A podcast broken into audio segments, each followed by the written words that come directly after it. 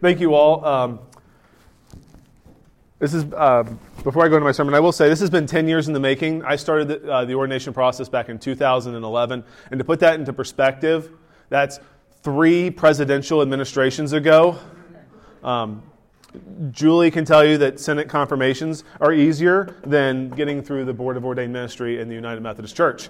Um, thank you all, uh, those who've sent emails um, over the last few weeks, knowing uh, what I was getting ready for. Um, I will be ordained, hopefully, June 17th. That's the plan as of now in uh, Hampton, Virginia, just a short drive from Virginia Beach. So if anybody wants to come down, uh, it'll be happening there on a Friday night. I know it sounds exciting. Friday night, three hour long church service. Why wouldn't you want to drive four and a half hours for that? Um, Camden, you, you don't have a choice. All right, let's, let's get to the sermon. Swiss theologian Karl Barth, one of my absolute favorite theologians of all time, famously said, Take your Bible and take your newspaper and read them both. Most preachers stop there when it comes to this quote from arguably the greatest historian of the modern era. But there's more to this quote. Take your Bible and take your newspaper and read them both, but interpret newspaper, newspapers from your Bible. And this morning, together, we're going to attempt to do that.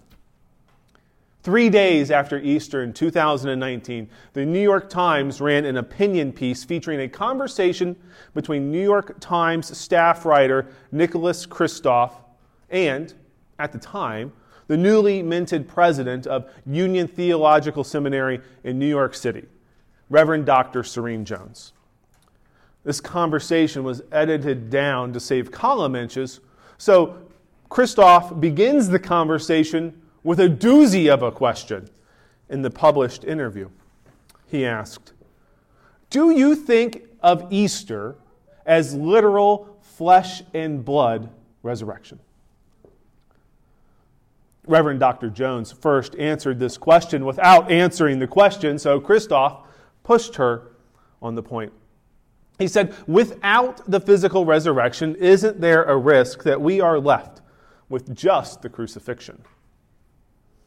Dr. Jones skirted the question two more times in the interview. But Kristof, he was persistent. He said, Isn't Christianity without a physical resurrection less powerful and awesome? At this point, Reverend Dr. Jones had to answer the question. She said, For Christians, for whom the resurrection becomes some sort of an obsession, that seems to me to be a pretty wobbly faith. This interview, published in the New York Times back in 2019, is precisely the conversation uh, that was occurring in the Corinthian church that the Apostle Paul is addressing in our scripture reading. Paul said, Christ died for our sins in line with the scriptures. He was buried, and on the third day, and he rose in line with the scriptures. And Paul continues in next week's reading, doubling down, saying, If Christ hasn't been raised, then our preaching is useless.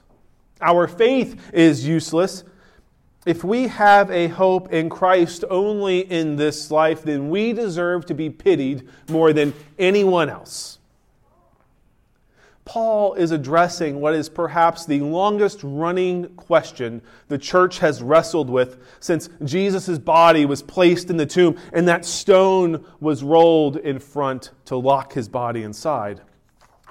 Throughout his letters, Paul points to the fact that Jesus is risen. Paul does not point to the parables of Jesus or even the miracles. Instead, Paul points to that which is entirely beyond reason, yet is entirely not unreasonable to believe. The church, our church, is full of people with unorthodox beliefs and practices. This has been the case it is the case, and it will be the case until the resurrected Christ returns and his kingdom is fully realized.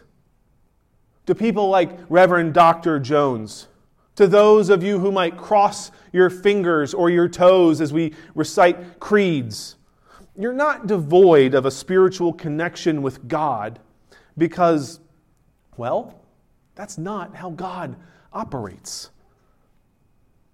God does not punish us for our beliefs or lack of belief. For that matter, God doesn't give us extra credit if uh, we believe our beliefs are better than others.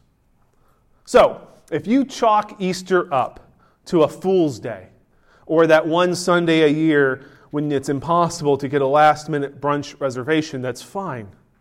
I'm here to tell you, you do not have to believe that the resurrection actually happened. Your disbelief, along with your belief, does not change that the entirety of the New Testament, corroborated according by Paul, by the witness of Cephas, the 12 disciples, 500 people, which it's actually more than 500 people because according to Jewish custom at the time, Paul only included the men in his calculations. And in that 500 plus group of people was Jesus' half brother, James. James wasn't actually an apostle who followed Jesus throughout his earthly ministry. James thought his half brother was bat beep crazy and didn't actually believe that his brother was the Messiah until after the resurrection. All of those people understand the resurrection of Jesus Christ to be an event, a fact that happened in human history. The resurrection of Jesus Christ, according to the New Testament, is not a myth or a metaphor. It's not a fairy tale story. The resurrection of Jesus Christ, according to the New Testament, according to the traditions of the church, according to the belief of the church, the Catholic Church, not just the Catholic Church in Rome, but the Catholic Universal Church, is that the resurrection of Jesus Christ is fact. Christianity, Paul tells us, is not a set of moral teachings or a group of practices you must master before the salvific work of God is yours. Christianity is news. It is news of what Jesus Christ has done for you, with you not having to have done anything yourself. The news, this news is the gospel. The news of what God has done for you despite your failures. No matter how hard you've tried to love God or your neighbor as much as you love yourself. The gospel is not how to build a better self. The gospel is not how to build a better world. The gospel is not telling someone who they can or they cannot love. The gospel is not spirituality, service projects, or political influence. The gospel is the news that the tomb is empty. The gospel is the news that a better world has been built. The gospel is the news that Jesus Christ is risen. And this is the most urgent endeavor of the church. As this news is what separates the church. This news is what separates us from secular liberal do gooders and those who might attempt to prescribe legislative morality the news of the resurrection of Jesus Christ comes to us as a surprise because conventional wisdom tells us that what we have received is entirely incomprehensible, implausible, and downright BS. Reverend Dr. Jones's predecessor, see Camden, I was going to get to talk about Howard Thurman today. Nana, nana, boo boo. Reverend Dr. Jones's predecessor is theologian, Reverend Dr. Howard Thurman. And he said this of the surprising news that the church bears witness to. Here's what he wrote It carries with it the element of elation, life, of something over and beyond the surprise itself. This meaning has to do with the very ground, the foundation of hope about the nature of life itself it is as if a man, stumbling in the darkness, having lost his way, finds the spot at which he falls to be the foot of a stairway that leads from darkness into light. This news of the gospel. The news of Christ's resurrection is what takes us out of darkness and moves us into light. The gospel good news of the resurrection of Jesus Christ is God's vindication over the power of sin and death in this life. It's simply good news. It's good news because what happened on the cross and because what Jesus and because Jesus is risen because of those facts, all of your failures to adequately answer the question, what would Jesus do, are forgiven. It is once and for all forgiveness for you.